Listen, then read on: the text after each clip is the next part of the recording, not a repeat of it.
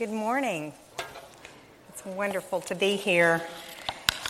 Uh, friendship is the gift of the Holy Spirit, and this congregation, especially, has been a great friend to CBF. Thank you for this celebration of this week. But let me say a word, especially about Doyle and his ministry here and his leadership in CBF. You are a well known congregation because of the honor and energy of your leader. Uh, so many people around the country and around the world in ministries and countries far and wide and in the, in the network of CBF ministry uh, know you through Doyle's ministry, through his friendship, through his positive spirit, through his willingness to be a part of so many endeavors over these last 25 years. Thank you, Doyle, so much. Just recently, he joined a group of mostly younger pastors in Washington, D.C. And after that meeting, I happened to be with one of those younger pastors who said, Thank you, CBF, for the opportunity because I never would have met somebody like Doyle. I'm just starting my ministry, and it was so important to talk with him and see this the way in which God has worked in his life. So I thank you so much for the congregation you are, and thank you, Doyle, for your leadership here. Let's pray. Lord, words and word. Among the many words, find us with your word for us today. In Jesus' name, amen. I want to read two passages from the early chapters of Matthew that are about the beginnings of Jesus' ministry.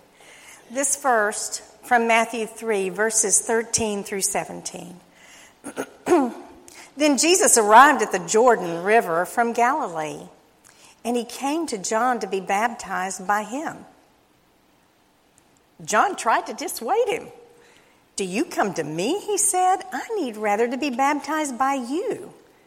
But Jesus replied to him, Let it be so for the present.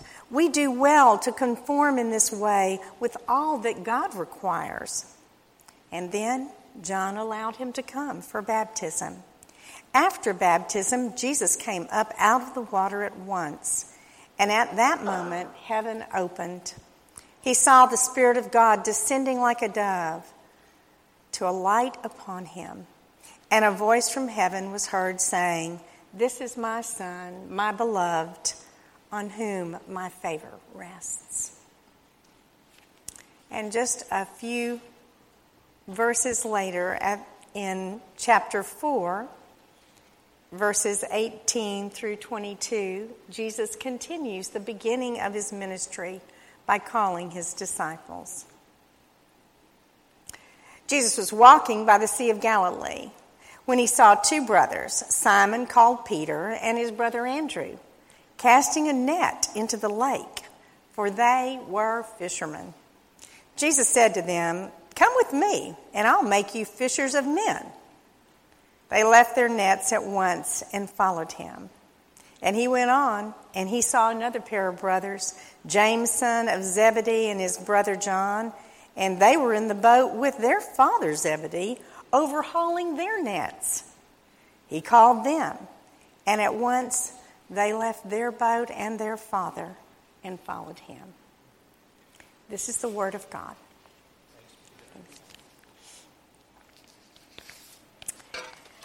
This morning, I want to talk to you about the ampersand. Now, the ampersand is a small character. You saw it in the children's sermon. It languishes on your keyboard right above the number seven, or on your cell phone, right? You see it all the time. What you may not know is the history of this symbol. The ampersand actually originated in the first century, just when the scriptures were being written. And it is it was originated by Latin scribes, Roman scribes who were transcribing Latin, and they took the two letters that make up the Latin word and, the E, which looks kind of like a three, and the T, which kind of had a slant to it, and they put those two characters together that spelled the word and to make this symbol, the E and T. Over time, the combined letters came to signify the word and in Latin. And then in later centuries, the symbol came to mean and in English as well. Now, this little symbol was persistent in English. In fact, you may not know this, but it became the 27th letter of the English alphabet. That's right. And so the origin um, of this name was came about because in the 1800s in British schools, as British school children were learning their alphabet, they would say X, Y, Z, and. Well, it sounded like you were waiting for something else to come. And so the proper British school teachers of the time said, Well, now, children, uh, this is and, but we're meaning it as the symbol. So we're saying and per se and. And as the children ran that together, and per se and, that's how we got the word ampersand.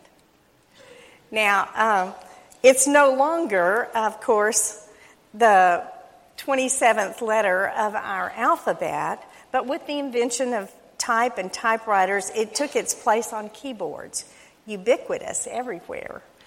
Um, the ampersand. It's a powerful symbol for our time. There is tremendous power in and.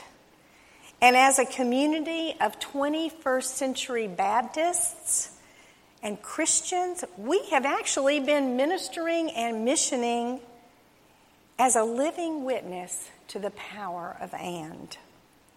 There's a yearning in the Spirit to come together, you and you and you and you, to come together to worship God. What does the scripture say? Where two or three are gathered together. This yearning of being more than one. To some degree, we've built our identity on a cooperative kind of Christianity. Cooperative Christianity, working together, coming together, overlooking our differences for a better kingdom of God. Cooperative Christianity is an ampersand endeavor. And this is what I mean when I say about CBF you can be alone or you can be a fellowship. The way in which we join together, you and you and this church and that church and this ministry and that ministry, a network, a denoma network, we call ourselves. Not unlike the early churches of the New Testament. They were a collection, a cluster, each one different, but and each one struggling. We're grateful to Paul for writing these letters to remind us that over all the centuries in Christian history, churches have been different, challenges have been different, expressions and reflections of a great community loosely woven together, but reflecting our each individual context and leadership and call. This ampersand endeavor of Christianity, you and you, is not relativism. It's not watering down the gospel. The ampersand is addition, not subtraction. Christianity, cooperative Christianity, is about addition, it's about more. And Jesus' ministry was characterized by this very kind of cooperative mission, this ampersand endeavor. The first section that I just read from Matthew about Jesus' baptism, notice this. Um, he takes us, Matthew 13 through 17, takes us to the Jordan River for Jesus' baptism. Just to be clear, there were places inside the synagogues for ritual washings where he could have gone for purification. But Jesus' baptism was not a ritual washing. In fact, it was just the opposite of a ritual washing. Instead of purifying himself inside the synagogue, in a private holy place, what does he do? He goes right down to the Jordan River, the muddy Jordan River, with John, his cousin, and all this line of people who we know from John's preaching were already sinners, and, and Jesus joins right in with them. It's an ampersand moment. It's Jesus with the people and Jesus with John. He's announcing his ministry. You know, even John says, I, am not sure about this, Jesus. You know, maybe I should, you should be baptizing me. And Jesus says, No, no, I'm joining you. He's adding one by one through the waters. The day you went into the baptism waters, you were joining God's great ampersand endeavor, the body of Christ, with hands and feet across centuries in every corner of the world today. You join Christians, Baptist Christians, from Iraq to Ethiopia to Sweden to Japan. So remember your baptism and claim the message of its power. Remember your baptism. Because whether you were a child of seven or an adult of 35, you followed Jesus into baptismal waters. You dressed for it. You waited. You were blessed, and you probably took someone's arm who lowered you into the water and under the water, saying words something like these I baptize you, my sister in Christ, buried with Christ, and then risen to walk in newness of life. Do you remember the feel of the water to your ears and through your hair? Do you remember going under the water and then with that boost of generous energy, we come out, risen to walk in newness of life? What other Lord do we have? And what other Lord do we need than the one who comes down to the Jordan to join with us in baptism and to give it to us as a symbol. You weren't baptized for a moment or even a season of your life, but for your whole life. Today, we remember and claim again the power of our own baptism. We've been through that water for a purpose so remember and let the water run through your heart. Not too long ago, I was in South Africa at the Baptist World Alliance meeting. And in a Bible study that we led, we had people get together in groups of four and five and tell the stories of their baptism. People from all over the world.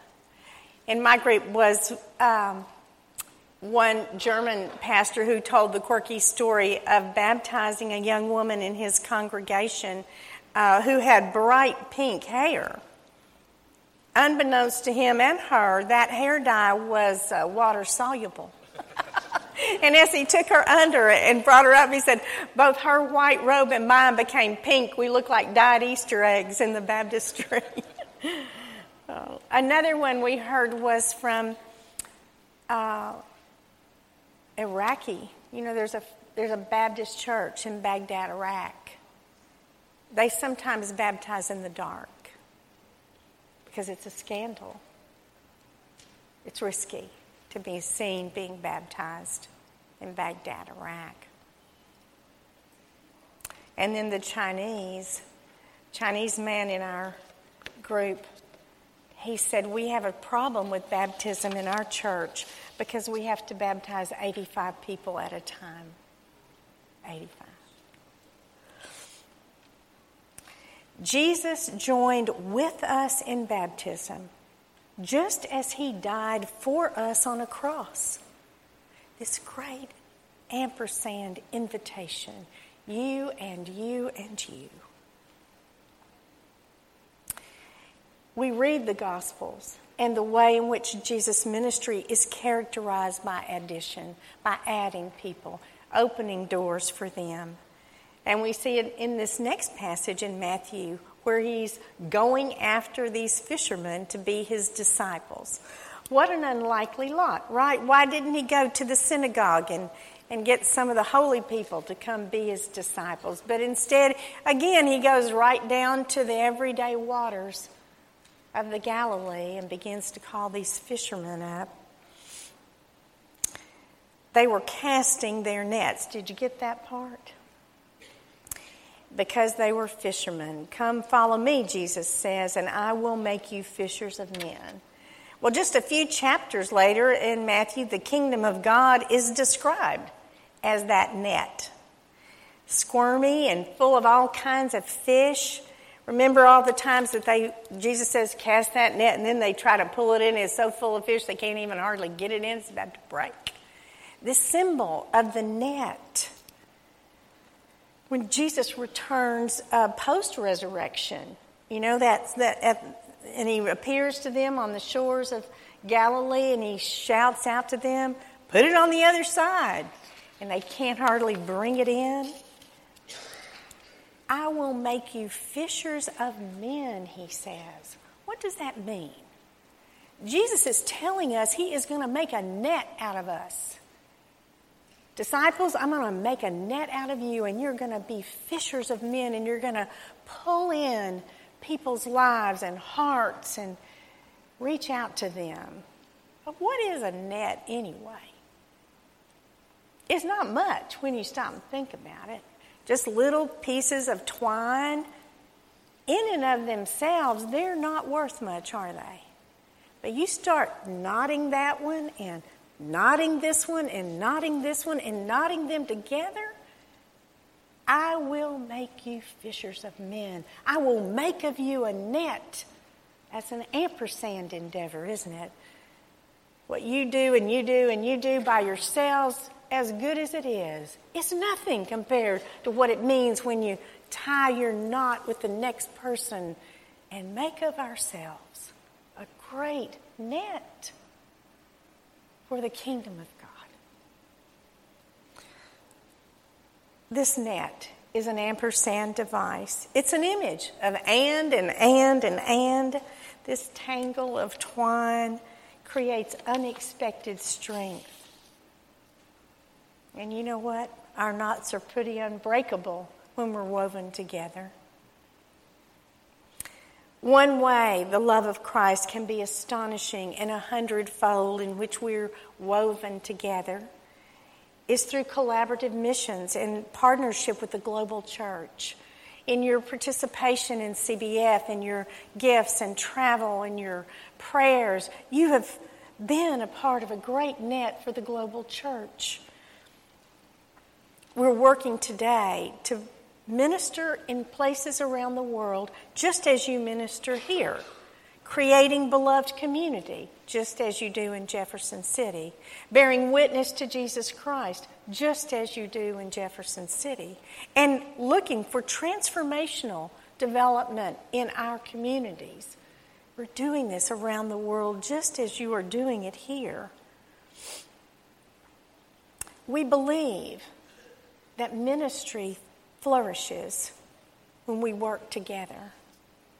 We're born into this time, and God is asking something of us. And one of the places that He's asking something of us is in the global church in China.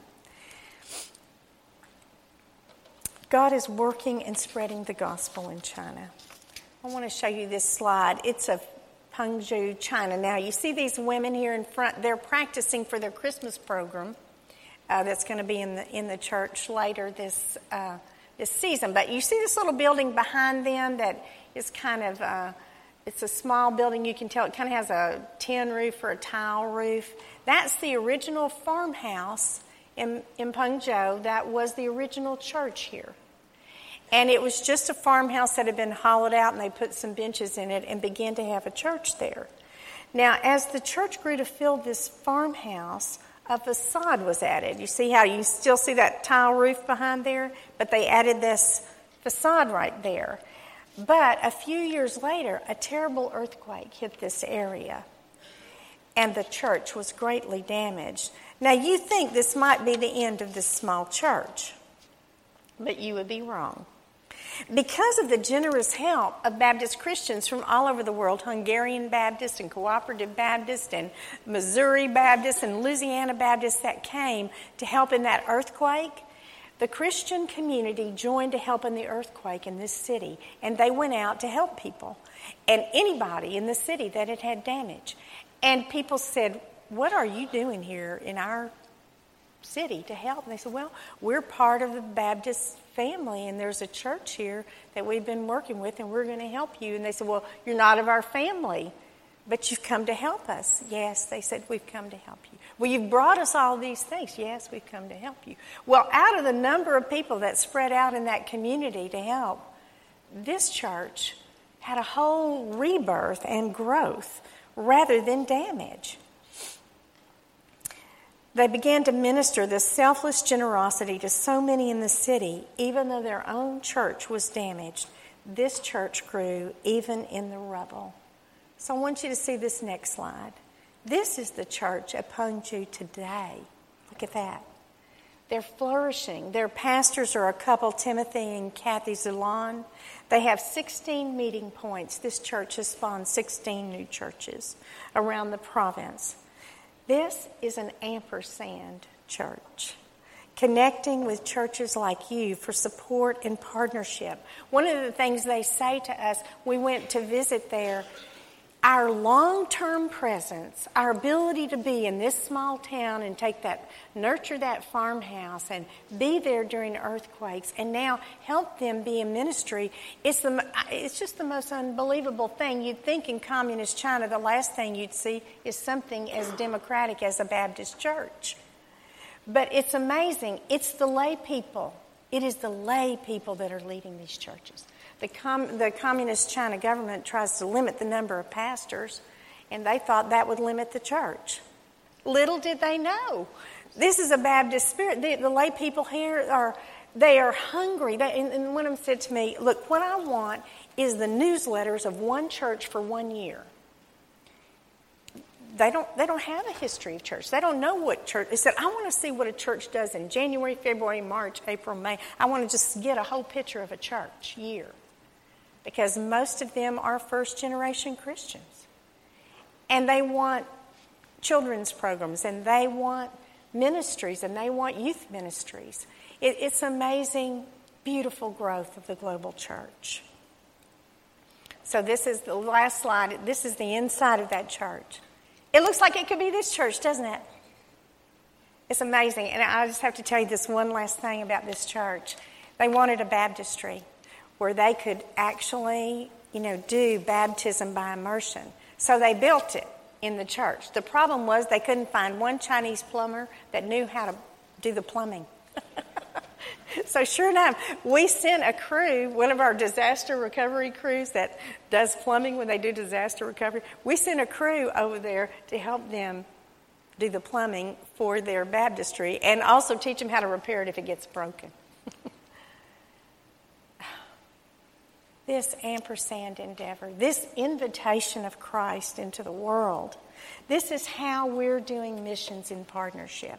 It doesn't happen as wonderful as mission trips are from churches. This kind of development over time doesn't happen from one mission trip. It happens from long term personnel willing to be there, to be the catalyst for lay education, connecting people, working toward getting groups to come for the right purpose and the right season. The global church is depending on us to be their partner in ministry. We need each other to do big things for the sake of a big mission of God.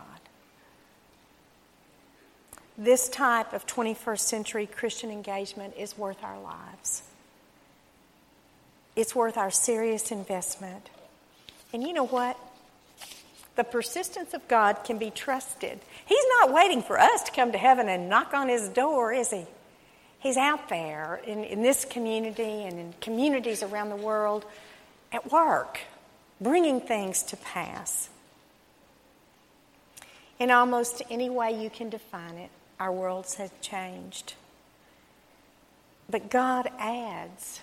God adds. God is looking for us, not waiting for us, but looking for us. He, he's on the move, touching people's hearts.